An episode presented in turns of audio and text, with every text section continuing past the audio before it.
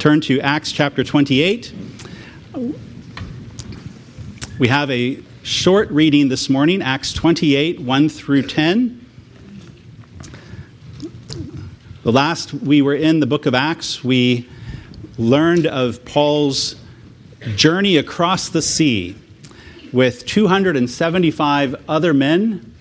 They were on a ship that was set upon by a nor'easter and driven out to the sea, and for 14 days they went hither and yon. But the Lord had his hand upon their route, and he has brought them to an island. And the island is the island of Malta. Let us pray and then read.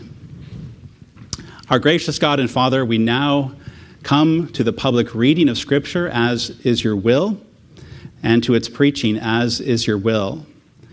And so, Lord, we ask with great confidence, doing that which you have commanded in your word, we pray that you would help us. We pray that you would bless the reading and preaching of your word. I pray, Lord God, that you would grant all your children to recognize the voice of their master and come out from the world afresh and draw near to him and rest upon his love and mercy and walk in his footsteps with a holy obedience. And Lord, for any among us who are not yet united to Jesus Christ by faith through the Holy Spirit, who are yet dead in their sins, Lord, if there are any among us who are of your elect, grant their hearts to be opened by the powerful voice of the living God. And grant them, Lord, salvation today. For today, is the day of salvation. In Jesus' name we ask it. Amen. Acts 28, verse 1 through 10. After we were brought safely through, we then learned that the island was called Malta.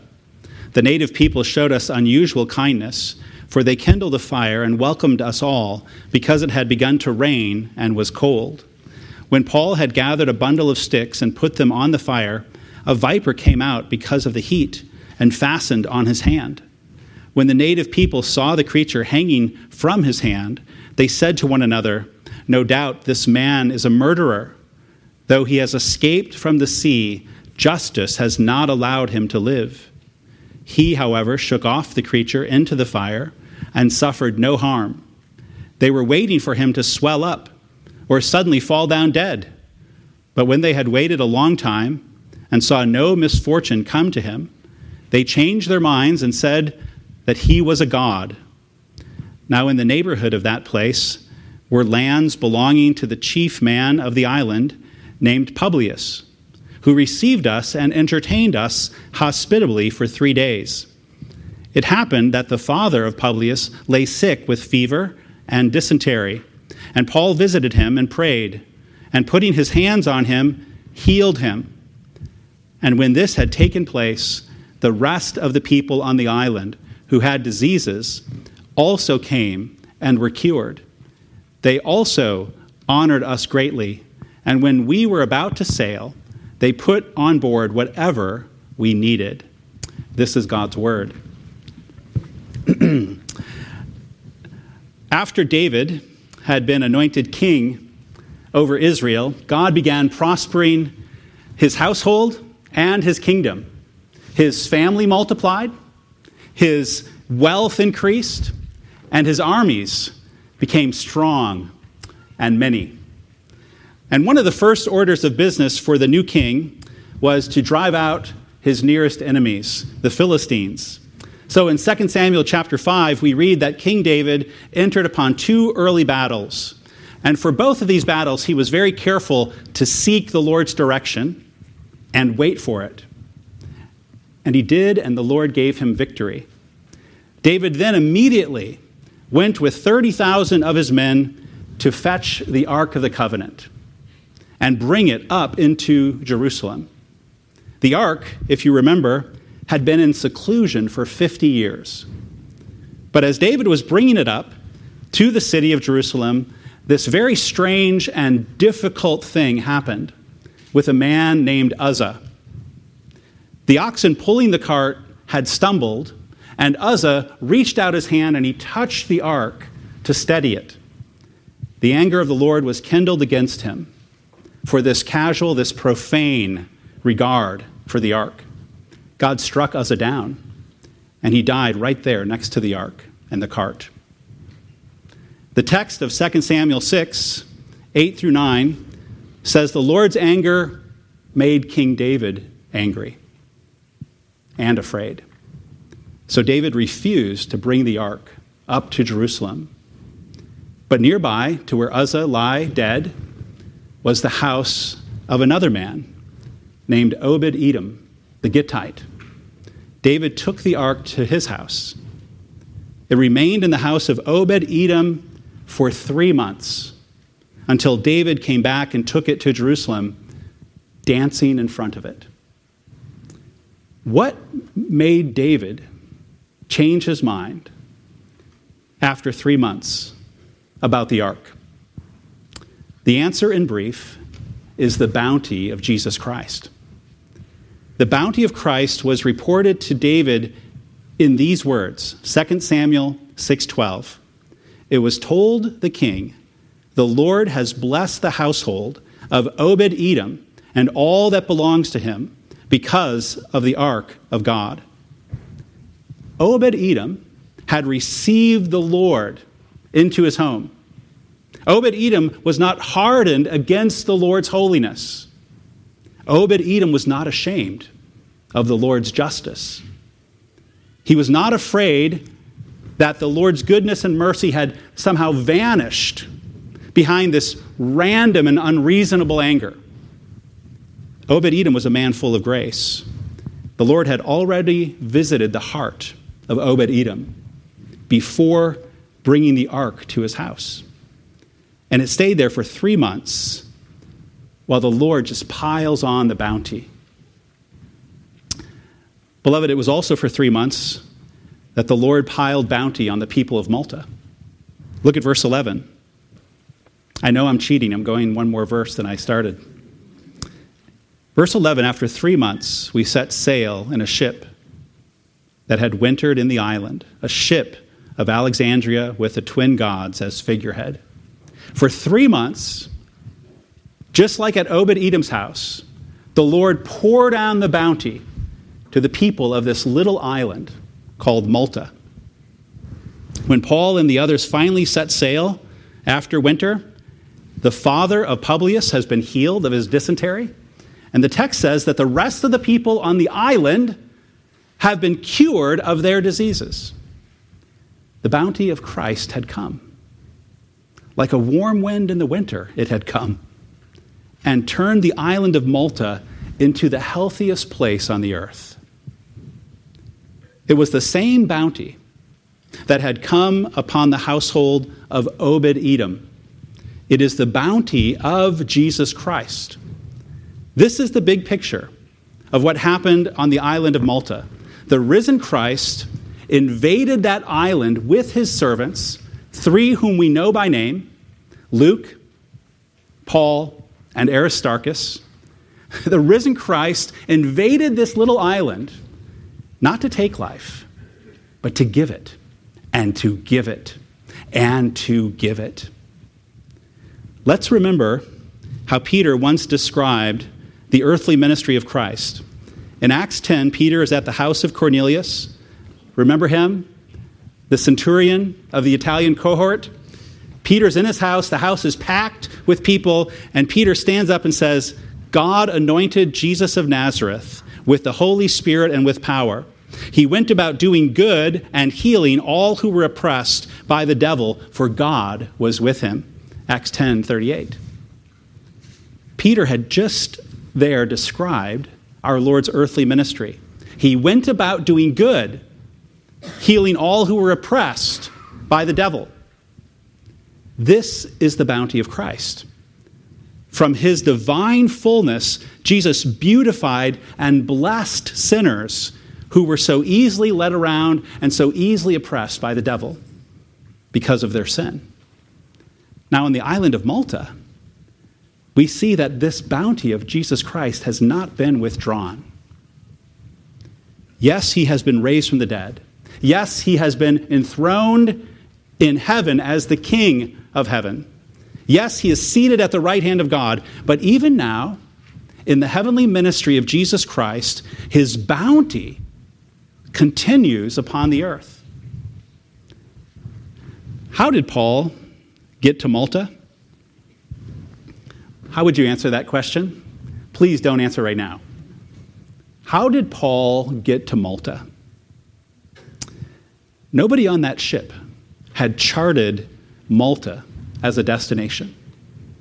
But he who is now above the stars, he who is now above the sea, he who is now above the storms, our Lord Jesus Christ, he brought Paul to Malta. And why Malta? Because the island of Malta, which has come into view at the end of the book of Acts, is the very kind of place described at the front of the book of Acts. In Acts 1, verse 8, just before he ascended to heaven, Jesus said to his disciples, You will receive power when the Holy Spirit has come upon you, and you will be my witnesses in Jerusalem and in all Judea and Samaria and as far as the remotest part of the earth. That's Malta, the remotest part of the earth.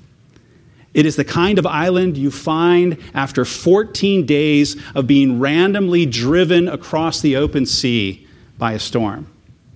15 miles long, six miles across, stuck out in the middle of nowhere.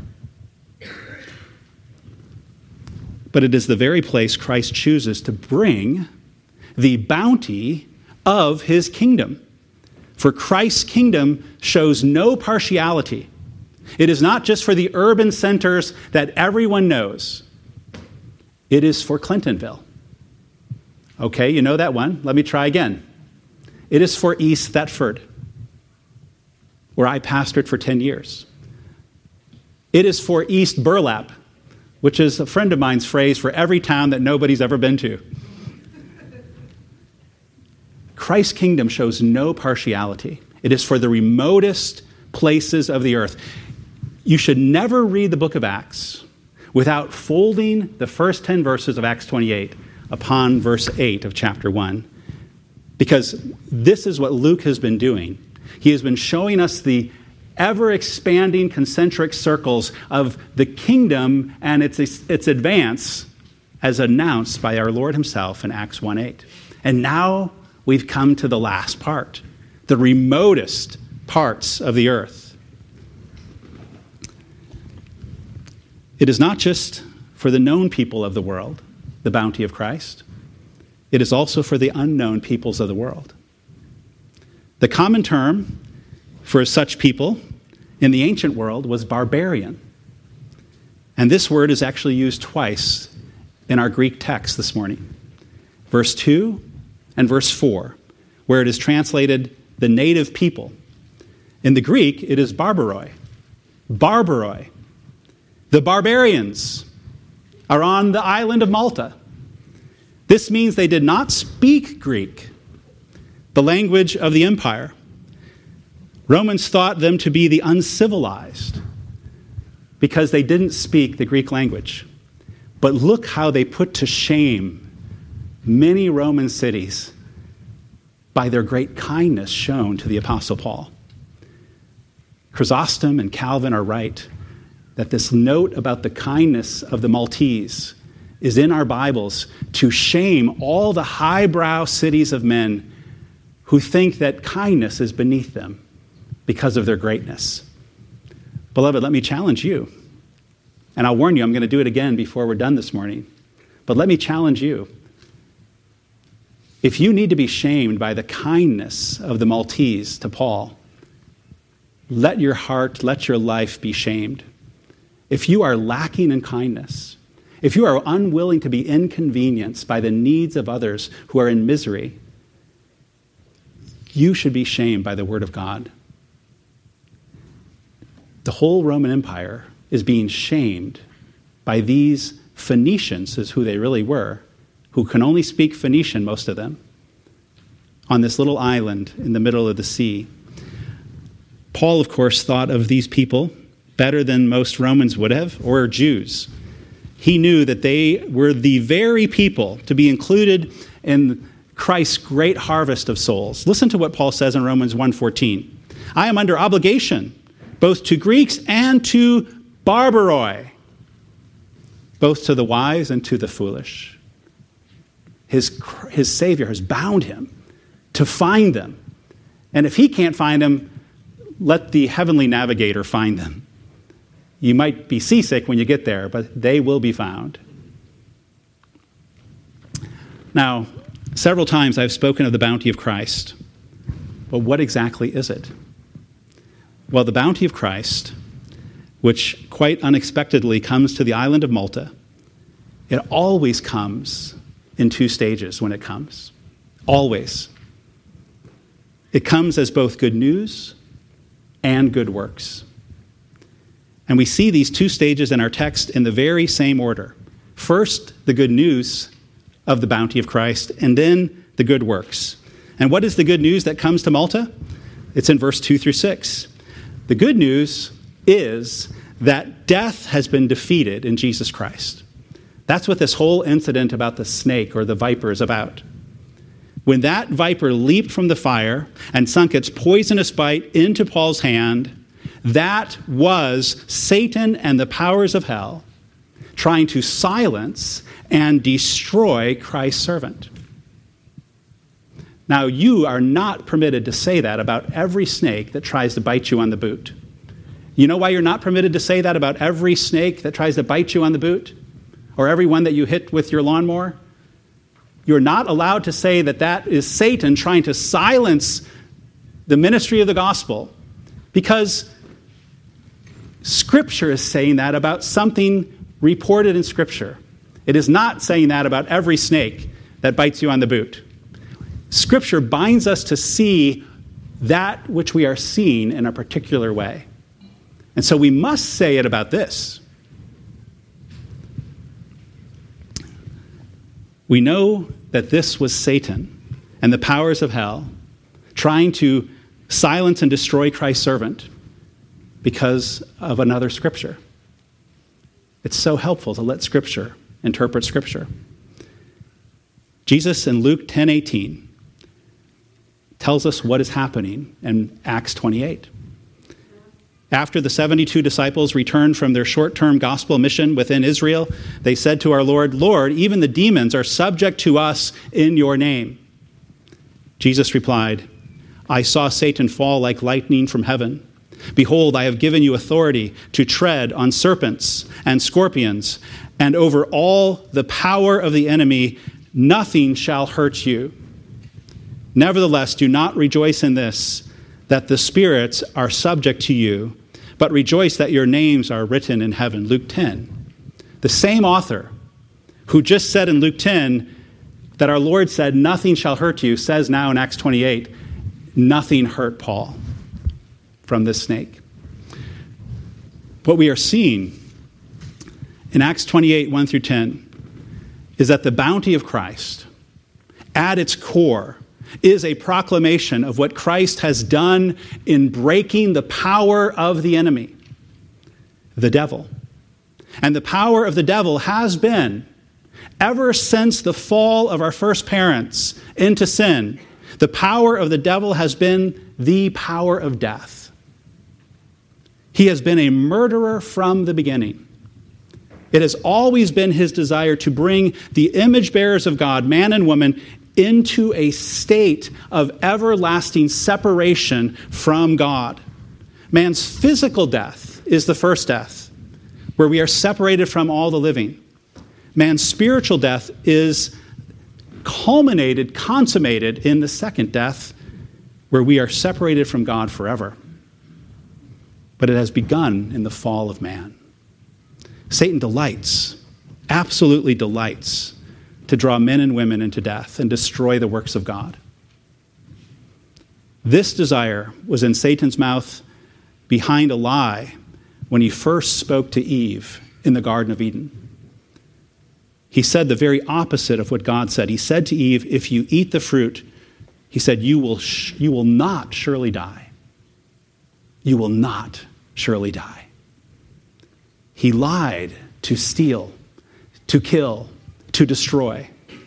He tempted our first parents to sin, and rejecting God's word, they did sin, and they brought our whole race into a state of sin under the rule of death.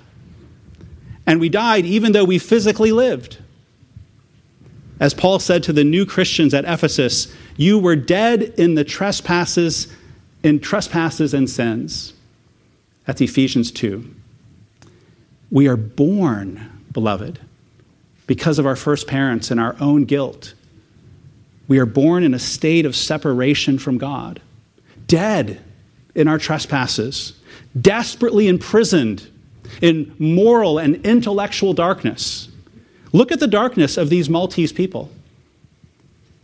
Within a time span of maybe five minutes, they go from declaring that Paul's a murderer without any evidence to declaring that he's a god without much evidence.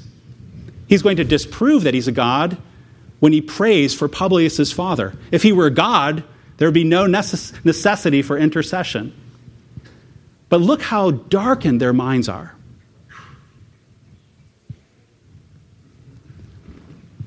But the bounty of Christ, at its core, is the good news that in the death of Christ, the long reign of death over human beings has been broken. This is why the serpent does no harm to Paul. We have to let the Bible tell us what's going on in the Bible. This happens not only, this no harm. This happens not only to confirm that Paul is a legitimate apostle of Christ. This happens not only because Paul is predestined by Christ to stand before Caesar. Beloved, this happens also and chiefly because the power of all death has been taken away from the devil, and this is a public mockery of the devil. He, he sends the serpent out of the flames, it latches on, sinks its poison into Paul's hand, and it's like he got kissed by the devil. It's nothing. Nothing. It's a testimony to the triumph of Christ over the power of death. Hebrews 2:14 is our key verse for this core of the bounty of Christ. Good news that the power of death is broken. Listen to Hebrews 2:14. Since therefore the children share in flesh and blood. He himself likewise partook of the same things, Jesus, that is, that through death he might destroy the one who has the power of death, that is, the devil, and deliver all those who through fear of death were subject to lifelong slavery. The bounty of Christ, at its core, is destroying the power of death. But the power of death has not been destroyed. This is so important. The power of death has not been destroyed because we have somehow figured out a way to go around it. No, it has been destroyed by our going through death in union with Jesus Christ. He, the divine Son, the eternal God, took to himself our flesh and blood. That through death, the text said, Hebrews 2:14, that through death he might destroy death. He might destroy the power of death. So, by a covenant of grace, we participate in his death. When the Holy Spirit unites us to Christ by faith, by a covenant of works, we participated in Adam's death, and we all became sinners under the rule of Satan. But now, in the bounty of Christ, we partake of his covenantal death and become new creatures of life in his resurrection life. We become forgiven and people marked out for holiness and set on a pilgrim road to a heavenly country. So Paul says in Romans 6 6, our old self was crucified with him in order that the body of sin might be brought to nothing, so that we would no longer be enslaved to sin. Well, this brings us then to the second stage of the bounty of Christ. The first stage is good news, proclamation. Death is defeated in the cross of Christ. The second stage is good works. And we see this vividly in all the healing and all the curing that Paul brings to the house of Publius and then the people of Malta. Are we supposed to have this same power of the risen Christ in our hands that we see Paul demonstrating on this island? The answer to that question is no and yes. First, the no. We are not given the power of the apostles simply because we are not apostles. They were given that power so we might be drawn to them and to their ministry and ultimately to their word as it is inscripturated and now in your Bibles. The apostles and the prophets stand out with the measure of power that has been given to them by the risen Christ so that we would listen to them and trust them and recognize that they are ours through Christ. That's the no. We are not apostles. So we do not have the measure of power to do the measure of good works they did. But now the yes. The power given to the apostles is the power to do good. That's the exact phrase Peter uses to describe the entire career of Jesus Christ when he's at Cornelius' Cornelius's house. He went around doing good. So the power given to the apostles is the power to do good in the strength and in the likeness of our Master, Jesus Christ. Beloved, this is the power of the Holy Spirit. And we are now reconciled to that power as those whose sins have been canceled by the cross of Christ. Therefore, that power is now given to us in measure to do good, to bring the bounty of Christ to the remotest places of the earth and those less remote. All believers have this power in a certain measure to do good. And understand with me, this power to do good is different than the kindness that you see from the Maltese people when they light up a fire for Paul and these 275 other sailors who are soaked, and now it's even raining. The, the goodness that we are talking about now in the bounty of Christ through our good works is not the same as the kindness even of the Maltese. Why? Because the kindness of the Maltese is a common grace kindness which means that it is a gift to God that He gives to even the wicked, but it is also deficient because it is not the special grace of the redeemed. And let me show you. By God's common grace, the Maltese detest murderers. And so that's why they're so ready to be shocked that Paul has been bitten by a snake after surviving an extraordinary shipwreck. They show that they know that murder is wrong. But also, do you see this? They would leave a man to die because of their superstition. They sat there waiting for Paul to swell up. They did nothing because they were bound to that death we spoke of that leaves man morally and intellectually in darkness. He doesn't know the ways of God. He thinks he's doing right, but he's not. The Christian is the agent of God's bounty. The first stage and the second stage. We tell the good news that death and its power has been broken by the cross of Jesus Christ. And then we do good, always ready to do good. And so, what do you see with the Apostle Paul? Look at this man. He ought to be the captain of the ship by now because of what he did in Acts 27. They ought to put a crown on him and a scepter in his hand and lay fruit at his feet They ought to have date palms fanning him. He ought to be given Publius's bed for what he did on that ship. But what is Paul doing in this text? He is picking up sticks. You know how we know Paul is filled with the bounty of Christ and it is coming out in his good works? He is a man who easily descends and associates with lowly things, which is exactly what he himself wrote in Romans 12.